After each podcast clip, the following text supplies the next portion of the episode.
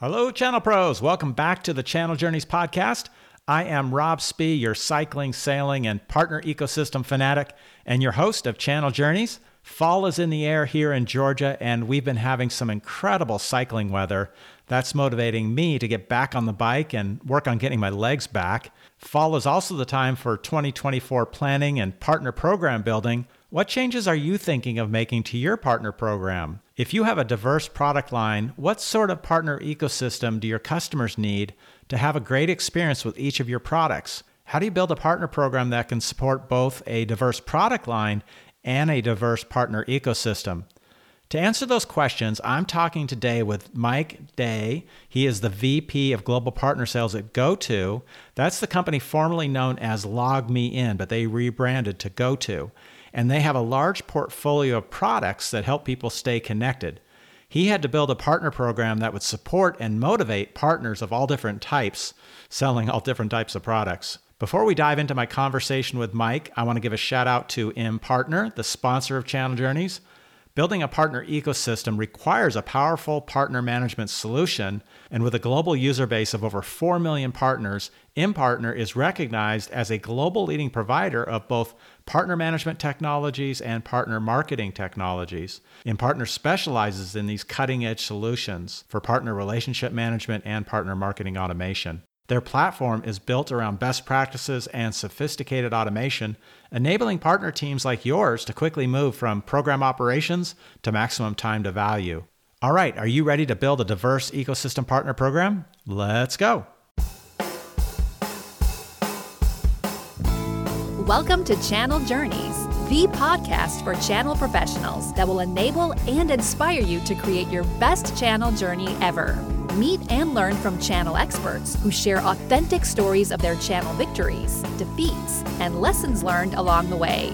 Here's your host, Rob Spee, a channel chief on a never ending quest for channel knowledge and adventure. Hey, Mike, good afternoon, and welcome to the Channel Journeys podcast. How are you doing today? Well, Rob, I'm a little jealous. It's taken this long to get on here. I'm so excited for this conversation. Well, what took you so long, Mike? I think it was the invite waiting for me to reply to in the inbox. Yeah, yeah. No, it's probably my fault. Hey, great to have you on the show. Where are you hunkered down today? Uh, today I'm out of Littleton, Colorado. Very nice. Very nice. I love Colorado. Yeah, perfect time of the year, the changing of the season, you know, the excitement of everything that comes with the fall, and, you know, the excitement as well for the the end of well getting closer to the end of this year as we start to really get planning for next year. Yeah we were just chatting about that. This is the excitement if you want to call it that. A lot of excitement of closing out this year closing out the quarter planning for next year. Definitely a lot of excitement in the air for sure with everything coming and going here. So you've got a lot to deal with at your company at GoTo that I was really eager to chat with you about. In your company, I looked it up. Your mission is to support, manage, and connect your customers and teams based on your website. How's that? Pretty crisp? I mean, it's a perfect summary of the million things we try to do on a daily basis. Yeah. So, yeah, a million things condensed down into I don't know how many, 10 words or so. Fair to say you've got a pretty broad product portfolio to complete that mission. Rob, you hit it perfectly. It's a portfolio that we can go from having a conversation about telecom into a contact center, into a remote IT support and management solution. So this has got to create some excitement and challenge from a partnering perspective and developing your your channel strategy and your partner program. And I was hoping we could dive into that aspect of it today. And we we may sidetrack into other areas, but what impact does it have to have such a diverse product line? And it's not like you said, in so many different areas as well. You know, I actually embrace it. And I embrace it because it allows us the opportunity to work with all different types of partners. No, I don't know of any one partner that can sell every type of technology that vendors would like partners to sell. Yeah. But you know, we've been blessed to be able to identify the right type of partners we want to work with to make sure that we're doing the things that allow them to be successful with their businesses using our technologies. So you're kind of forced into an ecosystem strategy because you can't rely on one type of partner. No, and I think it would be unfair to because then there's a subset of the partners that we wouldn't be allowed to work with or or maybe not say allowed that we wouldn't be putting things in place to be extremely efficient for those partners. Yeah. I was checking out your website and I always go to the partner page to get an overview of a partner program. you describe just about every type of partner I think imaginable. Can you describe, maybe just for the listeners, those different classifications of how you categorize different partners? Yeah, and I think the categorization categorization of a partner is more by the motion of how they want to go to market. Right. So I think for some of the product set, and because we are also a global entity with partner operations in all locations, people in those markets that are actually working daily with partners, we have to be in that manner. You know, in Latin America, for example, 100% of what we do in Latin America is driven by the partners. Yeah. And to be able to reach those partners, you might see a categorization of a distribution partner. You might see a categorization of a resell or referral partner. So it's really the the definition of partner is really just how do they choose to go to market and then how do we reach them by creating aspects of our partner program whether that be partner marketing, partner enablement, partner support, even the partner contracts that allow them to be successful with GoTo. Yeah. So you have resellers, you have VARs, VADs, service providers, referral partners, system integrators, probably GSIs, you name it. Anything that we typically know that we deal with, you have those in your partner program selling one or more of your products lines. Yes, and I think even within all those different definitions that partners either give themselves or the industry vendors give the partners, there's a convergence of them as well. As they're starting to diversify what they do, how do we ensure that we have the capacity to work with them in the different models that they see effective? Yeah, it is getting very hard to classify them. You've got to figure out their business model. What direction are they going in? And then how do you adapt to that? What does this mean for your partner program? You know, there are different approaches you can take, like a one size fits all global partner program, or break it down into regions, or how far have you gone in, in segmenting the program? Well, I think it started when we changed the naming of it back in 2022 from the channel program to the partner program. The channel nomenclature, it just seemed like it, it became too close to something that was only based on a transaction. Yeah. Now, then we changed it to the partner program so that we could truly focus it on developing the partnerships. And now, in the last, oh, probably nine to 10 months, it's become more synonymous with the partner network. So the GoTo partner network, because a really interesting thing that we found is that inside of our partner network, there's partners that work with each other on how they're going to fulfill these opportunities. The GSIs that we work with globally, well, a lot of times they have partnerships inside of our network that allow them to fulfill demand into different markets. That could be with a reseller or maybe a small boutique service provider. Absolutely. It could be a piece of an integration, a delivery of service in certain locales as well. Yeah. I'm curious, when you made that name change on your program, was there a name change on the title of your, I don't know if you had channel account managers? Yeah, and that all of that changed from the top to the bottom. And it also coincided with when we went from all the different types of technologies we were known for in the past. When it was the days of LogMeIn and all the products under LogMeIn, the, the part of the business that was Jive, which is now everything under GoTo. So the company transforming into GoTo, the partner organization becoming that, the GoTo partner network, but then at every level. So if you were a regional channel manager, you know, now you're a partner manager because they're true partnerships that we're after. Yeah. It's, it's in a way a subtle difference, right? We, we really feel it because we've, I've been in the channel, right? It's like, it's, that's my baby, the channel, but it's a subtle difference, I think. And also a change in name, but a change in expectations of the team and what you need the team to do in, in managing and growing that, that GoTo network, right? No doubt about it. Because again, the, the channel, it just seemed to have this this relationship where people saw it as simply a route to market, or for some, nothing more than a lead generation source. But no, in a true partnership, in the true partnership of what we strive for every day, we're allowed to be authentic in that relationship. And when we can be authentic with a partner, it really allows both parties to see where we're good and where we can improve to get even better. I'm curious. I wanted to ask you about that name change going from LogMeIn to GoTo. What impact did that have on the partners? Was that a big lift for them? And, you know, you just think about all the branding and messaging and market awareness and everything that goes into that?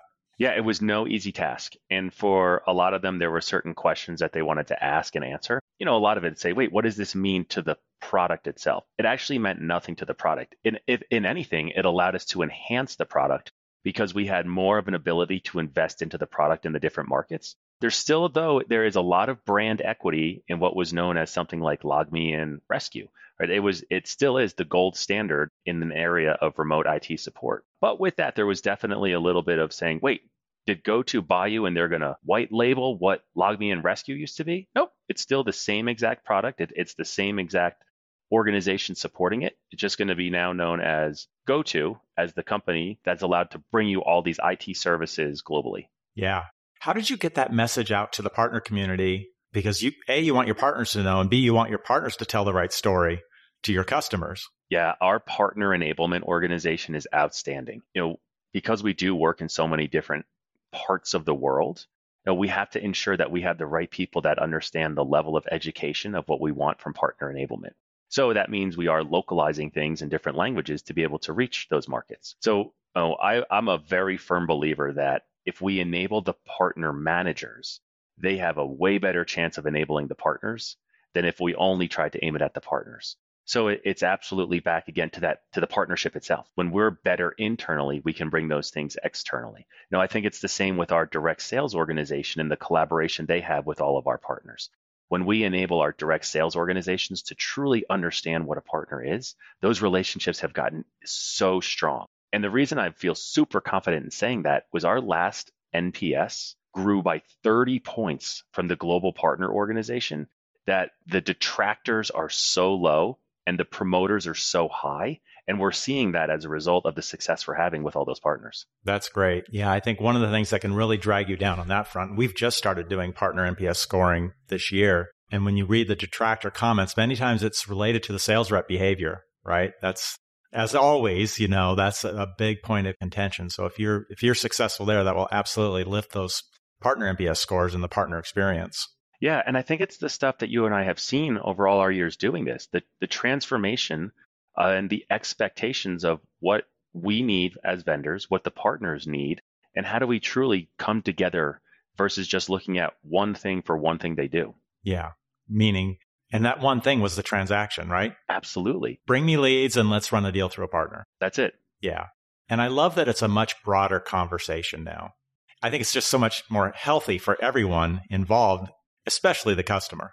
Yeah, and it had to be, right? Because, you know, when the the channel was created, there was so much hardware transactioning going through it. Now, you know, we we all know hardware is still an important part in many areas, but because now things are so much software based, and the way that integrations can come into play, and the way that people can access anything at any time, we had to recognize that transformation if we were going to survive in a partner world. Yeah, we are so busy. Everyone's so busy now. You know, you get your calendars that are just packed with with back to back calls and everything how do you and your team find enough time in the day to manage this diverse global partner ecosystem across all these different products? You know, it absolutely has to start with discipline. It has to start with also recognizing that we cannot be an expert in all areas as it comes to the product itself. So we've organized our teams that each of our areas has specialization for that. Our partner manager is the tip of the spear in any engagement with the partner. And then what have we done to enable them and arm them with the resources they need to make their partners extremely successful? That might be a sales executive, it could be a solutions consultant on the enablement side as well. But it's also the, the fact that inside of our organization, they know that when someone from the partner comes ringing the bell, the partner team comes to ring the bell, it rallies the troops to allow us to provide and support these partners in their local areas on the product that they're doing. How have you organized your, your partner team? Yeah, so we we still look at it from a regional perspective, but localized to the markets of where they want to operate. So the team that supports our partners in Latin America, they're in the countries with the partners. There's not a remote aspect to it. The same in North America. How can we make it that someone's able to get in a car and go and see a partner versus having to to get on an airplane and travel across the country? You know, we wanted that local local relationship because it created that as well. You know, you, you might find that with you and your partners, you have kids that go to the same school, or wow, your parents work together in a past career. How much can we create from the authentic relationship? And it was surrounding the partners in the markets in which they operate. And do you have different types of partner managers, or does that regional or local partner manager manage all across all the different partner types? For the most part, we allow the partner managers to be autonomous so that we can support a bigger portfolio of partners.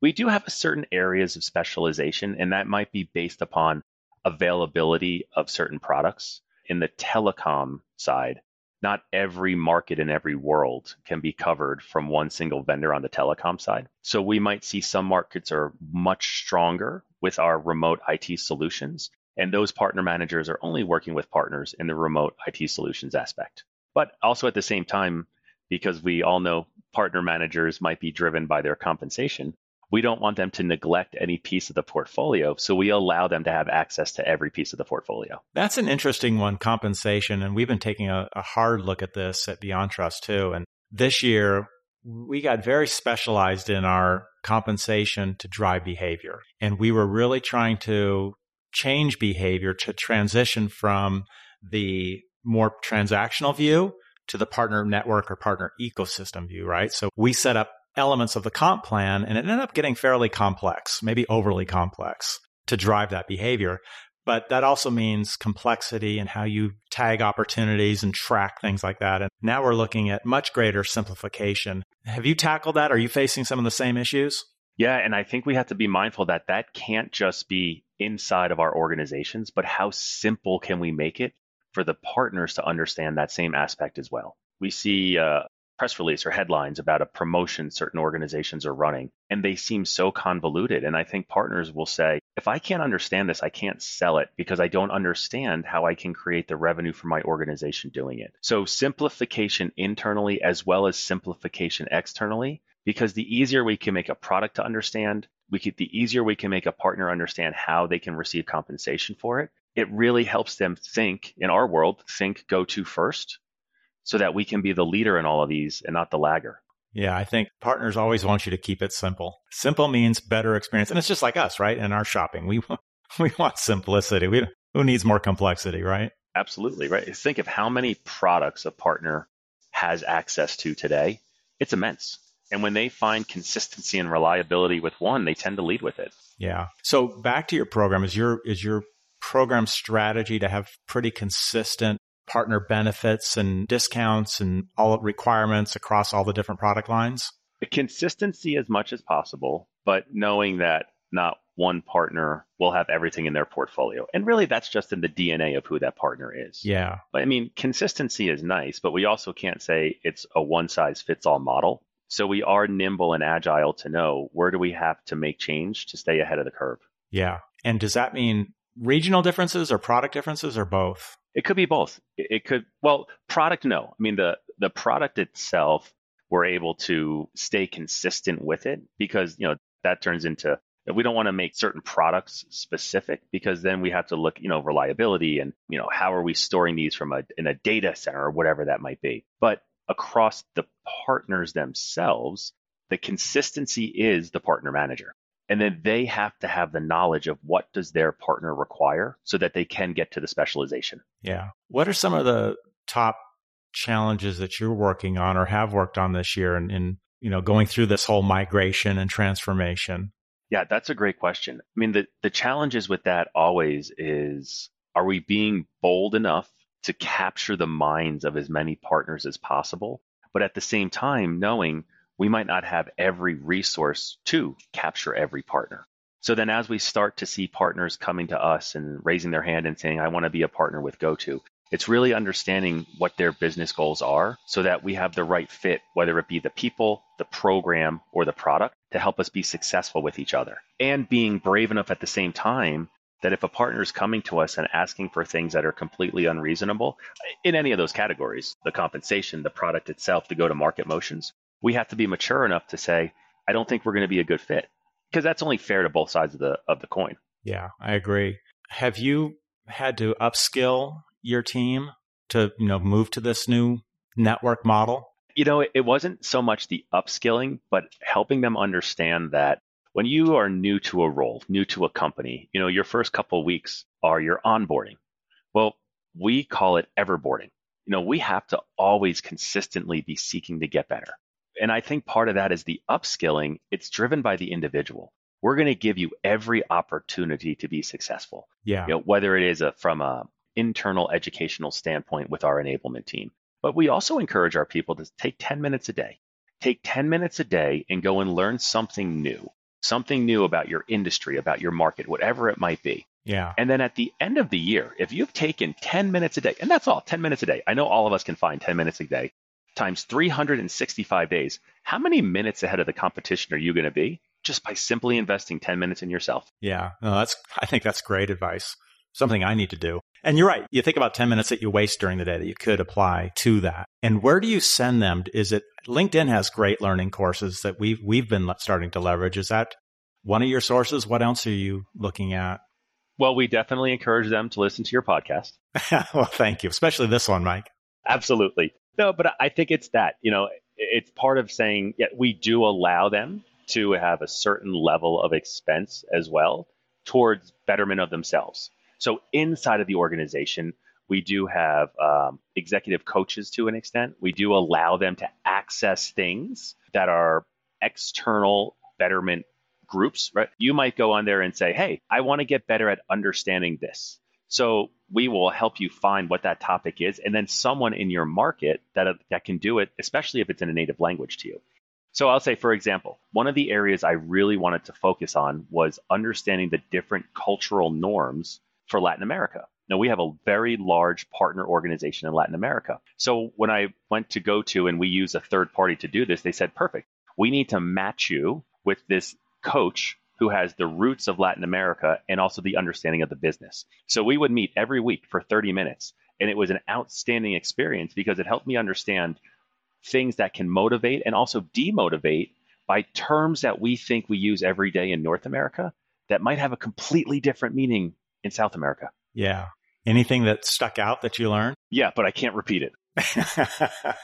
that, I think that is so important, Mike. That, you know, as a global leader, we need to know these things and we rise up through the ranks and do a fair amount of global business. But um, I'm sure there's still today things that I'm not aware of or that I've forgotten that I, yeah. I need to become reacquainted with, or maybe things have changed a little bit, you know, in, in the cultural norm of because technology is influencing it so much as well. Oh, you mean like AI? Yes. that's a big one. Yeah, that's a whole nother can of worms. Absolutely.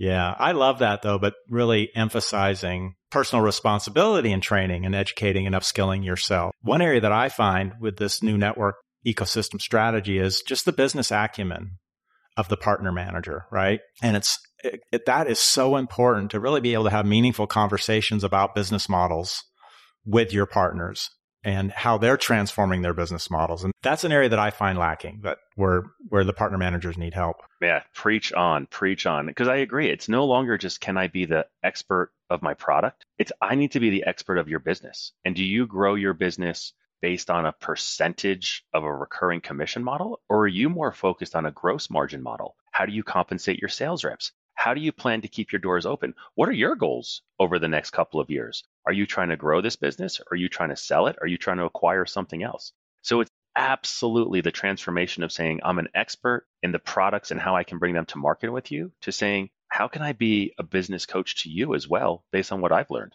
Yep, exactly. Well, starting to wrap up here, question for you, VP Global Partner Sales. Talk about your journey a little bit. I was having a chat with someone earlier today about, you know, how do you work in your career up to this level and what are some stepping stones to get there? How have you been able to progress your career to get to this level? Yeah, I think it's been early on, and I don't know what it was, but I adapted or I adopted that I'm not going to be afraid to fail. Yeah. You know, whether that was when I was younger trying to say, and I'm going to go off to college. Do I stay close to home or do I go far away? You know, do I live on campus or off campus? And really in the back of my head was always like, if I make a mistake, the worst thing that could happen is that I'm back at home living with mom, right? But wow, what if I take some chance? What if I take some risk? And that was the second element of it is let's not be afraid to fail and it's okay to take some risk. No, the upside of it is enormous. But I think part of that as well has been don't stop learning. Take every opportunity we can to learn something new. And that might be in an institutional setting of a classroom. It could be in a virtual setting using some of the really outstanding virtual learnings that are out there or again, just finding a book, finding a podcast, finding something on social media that helps us learn. And every day we can consume that. And then after that, it was establish a network, a network of people where you're not the smartest one in the room. Yeah. No, I think those are great pieces of advice. That that not having that fear of failure is a, is a really big one. You got to take some risks. And that was kind of how the conversation went that I was having and just pointing out, you know, it was through adversity and failure that that's where I had my biggest learning moments. And they weren't fun at times. they were very painful at times, right? And sometimes it really set me back on my heels, but you really just have to power through that and step back and reflect, okay, what did I learn from that? And then charge ahead. No doubt about it. And when we can learn to not be afraid of failing, we'll start to fail faster so we don't repeat the mistakes. Yeah, and I think that's becoming a theme in companies too, right? It's fail fast, fail fast, learn from it. Don't be afraid to take incremental risks of what you do. Yeah, and it's okay to be wrong, but it's not okay to be late. yeah, I learned that one on early on too. And that's such a tough one too, you know, when you have all these back to back meetings. And I, I don't like that because you're late. Your first meeting goes long and then like the rest of your day, you're running late. And that's just not good behavior. Agree, agree. Because time is the only thing you and I can't get more of. Yeah. Do you have technology for that yet? Uh, we're, we're almost there. it's part of the AI suite. exactly, exactly. I want to see that in your new uh, new product suite for sure. All right, awesome. How about passions outside of work when we're not so busy here? What do you like to do? Yeah, so I love to go by the tagline of soccer dad, coach, and mentor. And how can I take those things and apply it to my family, my kids, all of their friends? You know, I, I do coach a very competitive youth soccer team in the state of Colorado. And it just drives me to get better when you can see that change, when you can see that. And also, you have to bring into that type of role. Don't be afraid to fail. yeah, that's a very noble calling. Were you a soccer player in school? Yeah, I was fortunate enough to find that as a sport I loved as a youth, carry it on through my days in the academic world, and then use that as a way of really the foundations of team building and networking and things of that nature. I'm jealous. I was a total klutz. I couldn't, I was not very good at it. But look at you now. You've recovered well. look at me. yeah, talking about failure, that was one of them. All right, Mike, fantastic chatting with you. Really enjoyed the conversation and, and best of luck closing out the year and uh, all the planning work for next year. Same to you, Rob. Hope to see you soon. All right, cheers. Thanks for listening to Channel Journeys. For show notes and other Channel Journey podcasts, visit channeljourneys.com. If you liked today's show, please forward it to your channel friends. And be sure to tune in for Rob's next channel adventure.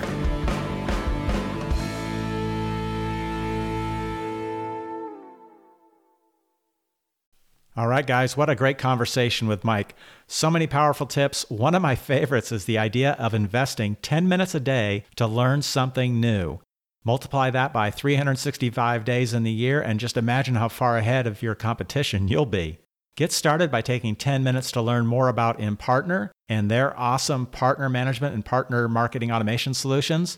Check them out at impartner.com. For all of today's show notes with Mike's tips, go to channeljourneys.com slash CJ125. You can subscribe while you're there so you don't miss an episode. Thank you so much for listening, and, and thanks for all the fun supporting emails and LinkedIn messages that you send. I really love hearing how Channel Journeys is helping you achieve success. My interview schedule has been pretty busy lately with fantastic guests, so lots of powerful content to come. Until then, have an awesome channel journey.